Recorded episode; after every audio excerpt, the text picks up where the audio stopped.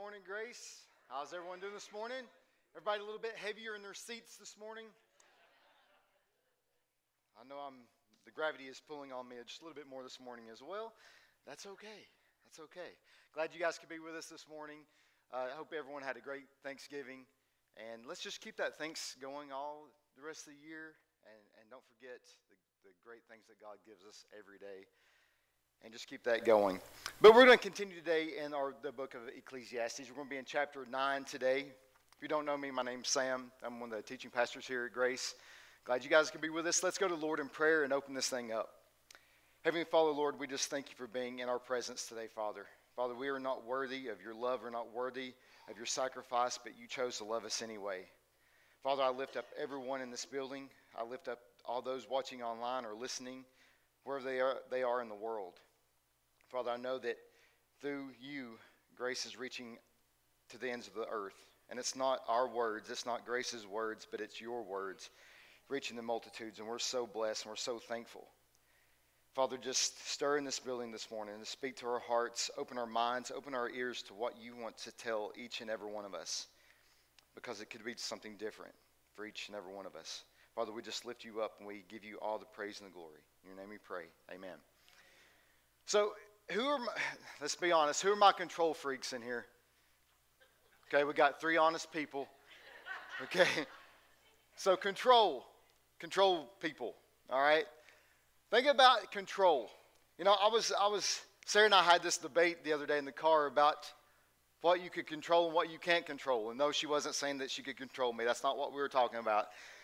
But control. And I was kind of like, you know, I, I, heard it in a movie once. I don't remember which movie it was, but someone said that control is an illusion.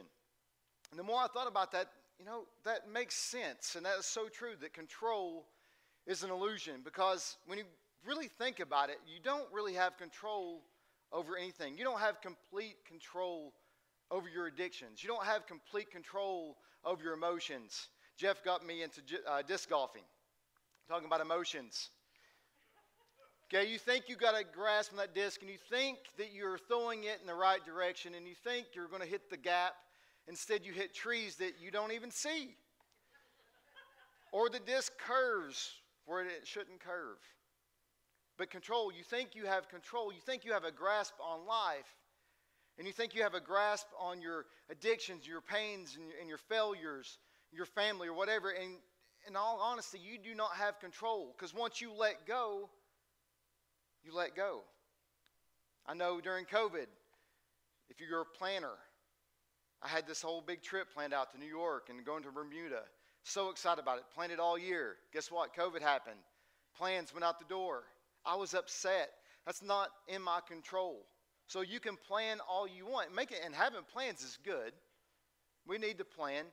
But you also have to be flexible and realize that your plans may change, that your plans can change. But controlling is an illusion. It reminds me of golfing with Carson over the spring. And I reluctantly let him drive the golf cart. And I'm not going to tell what golf course we were at because I don't want to get in trouble and I want to go back. so he's like, Dad, let me drive. I'm like, well, he's driven on my lap before on the golf cart. And he said, No, no, no. He's like, I want complete control. And this just came to me this morning, actually, and I, I just remembered it and I just chuckled. He's like, let me drive. I can do it. It's like, well, we're on the back nine. There's, there's not too many houses back here. I said, okay. So he's driving, and we go from one hole to the next, and he, he's doing a great job. We go to the, the next hole. I tee off. I hit a good shot. I'm happy. I'm like, all right, son, onward. And as soon as he pressed the gas pedal, complete left turn right into the sign. So I'm checking for damage. He's looking at me like he's scared to death. And I'm like, I don't know. He knocks the sign down. I prop it back up. We're good. We go on like nothing ever happened. Again, I want to go back, so I'm not going to give you more details than that. But he did not have control. I for sure did not have control. But we don't really have control, do we? It's an illusion. We are really not in control because everything and anything of this world is vanity our wealth, our possessions, our time, our status, all those things without God is vanity. And Solomon isn't saying that we should just give up, that we shouldn't plan, that we shouldn't try to control our emotions the best we can, that we try to control what things, how things happen. We shouldn't stop planning, but not to put our full faith and our full trust in those things. And that's hard for us sometimes. He says quite the opposite enjoy your life, enjoy the things in life, enjoy your family. Enjoy your food and drink. Jeff talked about last week eat, drink, and be merry. Some of us went a little bit overboard with that this week. I know I did. But just don't make those the gods of your life because that can easily happen to make them the gods of your life because we're not guaranteed anything. We're not guaranteed anything in life. We don't have control. And the one thing that is certain, I, I, I hate bringing this up, but we have to, get a little bit dark. But the only thing that is certain, the only thing that all of us can predict, the only thing that each and every one of us will go through is death. It's death. So the title of today's message is The Debt That All Men Pay. The debt that all men pay. And it's not working. It's okay. It's all right. It's up there. It's on the back side. The debt that all men pay. And that's really true because we are in debt because once sin entered the world, death also entered. It's a curse. So, whatever happens in your life, whatever goals you accomplish or don't accomplish, whatever plans that, that work out and plans that don't, your status, your wealth, how much fun you have, death does not care. It doesn't care. It comes to each and every one of us at some point, at some time. And because of sin, there's a debt that must be paid. There's a debt. In chapter 9, why Solomon gives us three truths. And they're up here. They're just not. You can't see them, they're invisible. That the first thing is death is certain. That's the one thing that we all can agree on that death is certain. The mortality rate is 100%. You've heard that phrase before. It's going to happen. That's the one thing that everyone can predict. They can predict what the weather's going to be tomorrow. Could be right or they could be wrong. But the only thing that people can predict is that everyone at some point will die. That death is certain. That our time is limited. That we don't have forever. That our days on this earth are numbered. And as much as we've said here this morning, though our time has gotten shorter, that our time is limited, that our life is unpredictable. So death is certain, our time is limited, and our life is unpredictable. Like one minute I'm playing golf, the next minute my son's running me into a sign. Life is unpredictable. Life is unpredictable. And that's what Solomon is telling us in chapter 9. Those things are true, those things are certain. But see, I think all of us can agree on those three things. We can agree on all those three things, but not all of us live like we know those three things. Like we know that we're living those three things. Reminds me of the song Tim McGraw, right? Live like you were dying. Now you guys don't have that song stuck in your head all day. Now I'm not saying we should all go ride bulls, but that sounds like a little fun, or go skydiving. Sounds like a blast. But in reality, we all really should be living like that. We all should be living like we're dying because we are. We are. And there's two kinds of, three kinds of people in here today those that fear death, and those that don't fear death at all, and then there's some that fall in the middle that they're a little iffy about it. But death uh, creates a reaction for all of us. That there's one certain thing that death makes us uncomfortable. And Solomon says, deal with it. Deal with it. That it comes for us all. That you either need to fear it or you need to embrace it. So I'm going to start in chapter 9 today, verse 1 through 6. Let's get into his word this morning. It's going to be up on the Sky Bible. Maybe? No. No. See, I don't even have control over the remote control. It's all right. But all this I laid to heart, examining it all, how the righteous and the wise and their deeds are in the hand of God. See, he really does have the whole world in his hands. Whether it is love or hate, man does not know. Both are before him. It is the same for all, since the same event happens to the righteous and the wicked, to the good and the evil, to the clean and the unclean, to him who sacrifices and him who does not sacrifice. As the good one is, so is the sinner, and who swears as he is who shuns an oath. This is an evil that is always done under the sun. That's the same event happens to all. Also, the hearts of the children of man are full of evil and madness in their hearts while they live, and after they go to the dead. But he who is joined with all the living has hope. For a living dog is better than a dead lion. For the living know that they will die, but the dead know nothing, and they have no more reward, for the memory of them is forgotten. Their love and their hate and their envy have already perished, and forever they have no more to share in all that is done under the sun. And that's deep, Solomon. What are you talking about? What are you talking about? Solomon calls death an evil. It's evil. It's not supposed to be that way. Right? The garden, he, he made everything perfect. He made Adam and Eve perfect. And then sin entered in, death entered in. The evil is done under the sun. It's not natural, it, it, it isn't neutral. It's evil, and it's our enemy. Death is our enemy. Death is our enemy. Still not working. In 1 Corinthians chapter 25, it talks about death being our number one enemy and that Christ one day will come back and defeat death once and for all. Sam's version. But it's, it's something that's going to be conquered. But death is our enemy. And that one day it will be defeated once and for all. But until then, there's hope.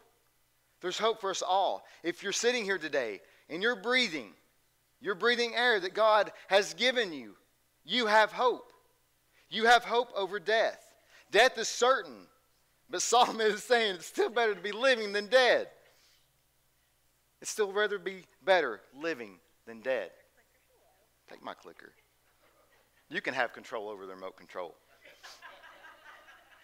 But in verse 4, listen to this. But he who's joined with all the living has hope, for a living dog is better than a dead lion.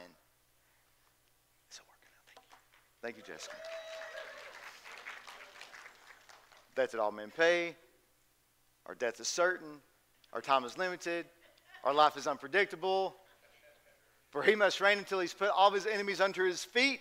Shades of Genesis, I love that part. The last enemy to be destroyed is death. For God has put all things in subjection under his feet. But when it says all things are put into subjection, it is plain that he is accepted who put all things in subjection under him. Death will be under him. Genesis, he's going to crush Satan's head with his heel. Sin and death will be under his foot. That's where we find our victory. But until then, there is hope. There is hope. Death is certain. Dead dogs are better, I mean, live dogs are better than dead lions. I'll get that straight. Think about dogs for a second. I'm a dog lover. I don't, I don't ever see a dog that I don't like. I let them lick me in the face after they've licked their other places. but to the people that Solomon's speaking to, dogs are like rats. They're unclean. They don't even want anything to do with them. Nothing. So Solomon's saying a live dog, basically, or a rat, something that's filthy and unclean, is better than a dead lion. And we know that a lion back then represented a king, represented wealth, represented power. But if that lion's dead, it's dead. It has no hope, it has no power. So are you alive today? Or are you dead? Then one day that enemy will be defeated. So I came across this comic. We, we guys put up there. This is advanced theology. I think it's going to be up here, but I'm not going to assume anything. Oh, here it is. See, Snoopy, he knows what's going on. He's typing. And it says, as it says in the ninth chapter of Ecclesiastes, a living dog is better than a dead lion. What does that mean? I don't know, but I agree with it. you should agree with it. It's true. But if you're still living and you're breathing, you have it good, there's still hope. Solomon wants us to understand that facing our death will help us learn how to live. If you come to grasp with it, we all are going to die. Basically, get over it. He's going to help you learn to live. I love Band of Brothers. And one of the lieutenants, his name is Lieutenant Speirs. And one of his soldiers is like, I'm scared to death. I don't know how to go on. And I love his response. His response, if you just picture yourself, if you, if you just think about already being dead, then you can face it. Then you can go on and you can fight. Just realize that you're already dead. And I thought, wow, that's kind of powerful, kind of scary at the same time. That's the only way to get through it. To be brave is to realize that you are already dead. Death is a curse, but it's also a doorway. Death is an evil curse, but there is a cure. It, there is a cure. Jesus' death on the cross and his resurrection. That is the cure. Jesus is the only way to defeat death and to truly live like you are dying. To truly live like Tim McGraw tells you to live, to live like you are dying, is to embrace Christ and accept what he did on the cross for you, his resurrection. Believing that is the only way to defeat death, to truly live like you are dying. Jesus said in John 10:10 10, 10, that the thief comes to only steal, kill, and destroy. But he says, I have come that they may have life and to live it to the fullest. Jesus has come to give us life. So the only way to not fear death is to be secure in Christ, to be secure in Him. See, all of our bodies will die.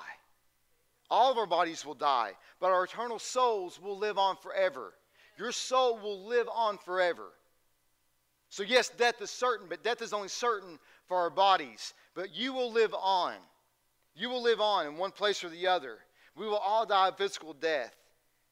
But Christ, so that our old self could die, placed himself on the cross so that we could have eternal life. You can either choose to stay dead, and hell will last just as long as heaven does. You can choose to stay dead or don't stay dead. But if you are breathing, you have hope. Give your life to Jesus today. Give it to Him today. Make Him Lord over your life, and you will live forever. In John 5, verse 24, he says, Truly, truly, I say to you, whoever hears my word and believes him who sent me has eternal life. He does not come into judgment, but has passed from death to life. That's what Christ on the cross does for us. We pass from death to life. Cross over. So until you die, discipline yourself to enjoy the things that God has given you in life. This is the good part. Yes, we're all going to die.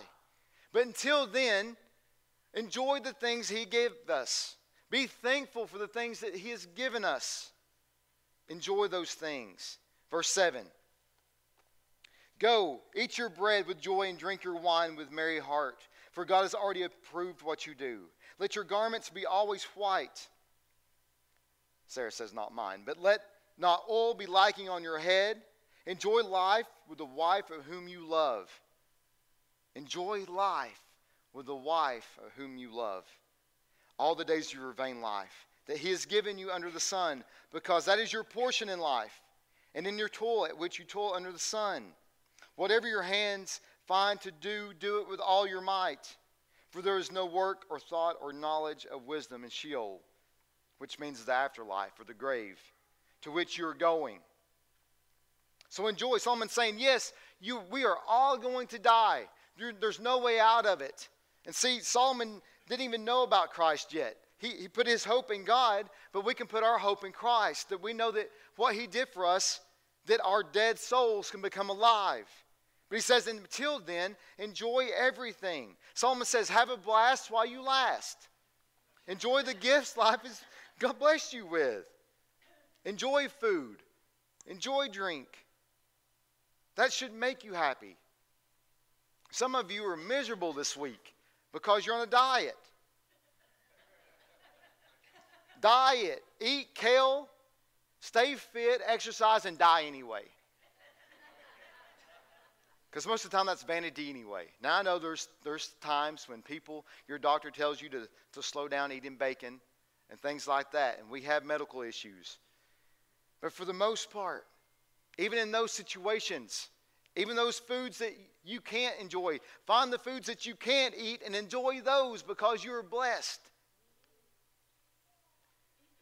Enjoy your meals. But not only enjoy your meals, enjoy the ones you're with. Oh, really? I have to enjoy the people I'm with? But he's saying, slow down, savor it, enjoy it, take your time. See, I told you guys, eating slow is, is, is good. See, my friends make fun of me all the time because I'm like the last one eating.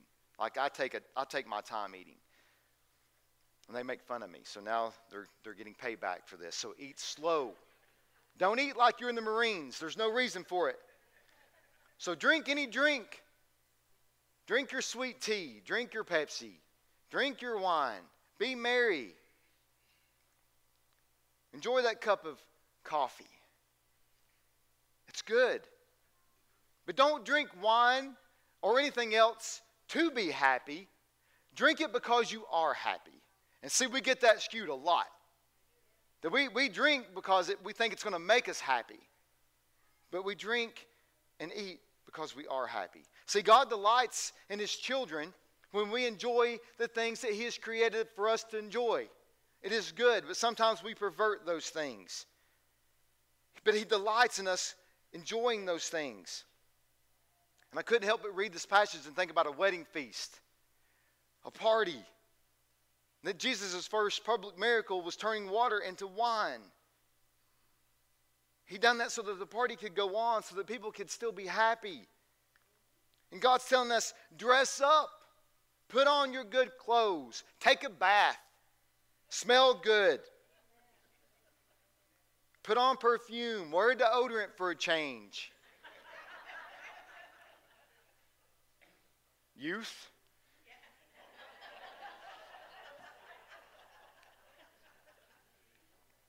But he's saying, don't, don't dress like you're in mourning. Don't dress like you're at a funeral. That put on white. Put on white, even though you're probably going to stain it. Put on white. Get dressed up. God says it's okay to wear white after Labor Day. right here, Ecclesiastes 9 says to enjoy our company. Enjoy our company. In verse 9, it says, Enjoy your wives. Enjoy your wives. And yes, that means taking them on a date. That means enjoying them like you're imagining right now. But do you enjoy time with your wife? Do you enjoy spending time with your spouse or your husband? Do you treasure them? Solomon wrote a proverb. It says, A man finds a wife, he finds a treasure. When a man finds a wife, he finds a treasure, and God delights in him. God delights when we treasure our husbands and our wives. But sometimes we pervert that as well. So, wives, do you enjoy your husbands or do you just tolerate us? Vice versa. But God, uh, Solomon says, treasure relationships, that, that life is short. You're not guaranteed anything. Treasure relationships. Enjoy each other before it's too late. Some of you, your, your spouse is no longer sitting with you. You can speak from experience that time is short. Enjoy each other. Go on vacation. Enjoy your family and friends. Don't just tolerate them. See, God not only wants us to eat, drink, and be merry, and enjoy life, He wants us to enjoy our work as well. Ugh. You're like, wait a minute, my job stinks. My boss is awful. Church staff, you can't say that. Our boss is wonderful. My workers, they don't respect me. My, my students, they don't, they don't listen to me. One does. But whatever your hands find to do, do it with all your might. See, we're not always going to like our jobs. We're not always going to like the fit that we're in, but God says delight in those things. Be thankful for that job. Be a light where there is no light. Be thankful for a job that's hard. Be thankful for that job, even though you might not be happy. Find joy in that. How hard? But find joy in it, whatever you find your hands doing. Doug O'Donnell wrote in his commentary that he said that true spirituality has honest delight and lawful pleasures. See, we all through this we've been talking about eat, drink, be merry, eat, drink, be merry, but there's limits to those. Hopefully, you guys know that already. But there is a balance that we shouldn't overeat, we shouldn't overdrink. We, I guess we could be overmarry. But Solomon is saying to enjoy these things, but don't turn them into idols. And so many times we can turn those things that God created for joy into an idol. We, we have to have it to be happy. See, the joys of eating and drinking, marriage, work, that all started in the garden. God created those things for us. It was all great, but that all changed when man sinned. Suddenly, there was eating that could turn into gluttony, drinking that could turn into drunkenness and an addiction, strife in marriage where it should be happy and a place of joy, toil and strife and, and disagreements at work, but all because of sin. So we enjoy these things because we love Jesus and want to honor him. Solomon is telling us not to make the same mistakes that he did. He can see this all in the sun. He's, he's lived this with all of his wives that didn't make him happy, watching people work for him, maybe drinking too much, maybe eating too much. And he saw all of this was vanity. It means nothing to me. It means nothing. It's all vanity that we cannot pervert God's gifts. See, these, these gifts can quickly become temporary destructive joy instead of godly joy. Destructive joy instead of godly joy. That we can't really enjoy anything apart from God. So, how do you know if you're honoring God with those things that He tells us to eat, drink, and be merry with? So, think about it. Can, how can you take partake, partake of these things, eat and drink, that give you joy and honor Him at the same time? Can you give thanks for it? So, those things that eat, drink, and be merry, those things that give you joy in life, can you give thanks for those things? God, thank you for this steak. Thank you for this pie. Thank you for this good hop, cup of coffee. Thank you for this, this beer, this wine. Lord, thank you for this banana pudding. See, there are things in life that we shouldn't be able to give God thanks for. And see, those are the things that we need to let go of. I don't think there's any addict that ever thanked God for that line of cocaine. And if he did, there's big problems. But those things in life, those things that you enjoy, can you give God thanks for it? Then that's how you know it's godly. If you cannot give him thanks for it, maybe you shouldn't partake of it. Maybe you've perverted that gift. Our enjoyment in life should honor the one who created it. God is telling us to enjoy it, but honor me. Enjoy it, but don't let it destroy you. Don't let it become an idol, because our time is limited. So enjoy God's gifts, but also our life is unpredictable. Our life is unpredictable. So expect the unpredictable. Some of that makes you uncomfortable, especially if you like to be in control. But embrace the unpredictable and weather it with gospel flexibility. That means have a godly flexibility. That means have a mindset of Jesus that you have, like Solomon says in verse 1, that you have everything under control, God. I'm going to give it to you, Jesus. You have everything under control. My control is an illusion, but God, you have control over everything and I put my trust in you. Verses 11 through 18. Again, I saw all under the sun.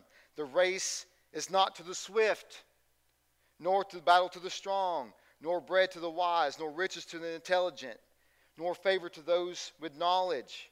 But time and chance happen to them all. For man does not know his time. Like fish that are taken in an evil net, like birds that are caught in a snare. So the children of man are snared at an evil time when suddenly falls upon them.